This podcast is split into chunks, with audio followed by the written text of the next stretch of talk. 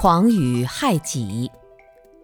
以前有个初禅比丘，以为自己是出果罗汉，证了四禅之后，还以为证了四果。他死后升了天，心里一下子升起不满。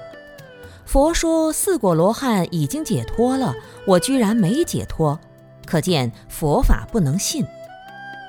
说佛法不能信，就是谤佛，反而堕地狱了。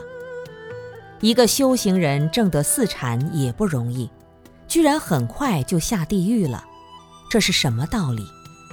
因为他判断失误，说了狂语，有一点点境界就狂得不得了，反而招致了沉重的因果。我们看到，有些人在打坐的时候，体会到身心空掉的感觉，他就会告诉别人：“我明白五蕴皆空了。”你是真明白了吗？在我看来，恐怕是假明白吧。因此，他说的话也是狂语。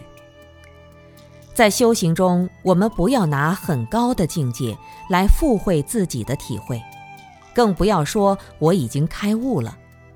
一定要把自己的语言把握准确，不说狂语。哪怕你已经是圣人了。在不适合表明自己境界的时候，也要说自己是凡夫。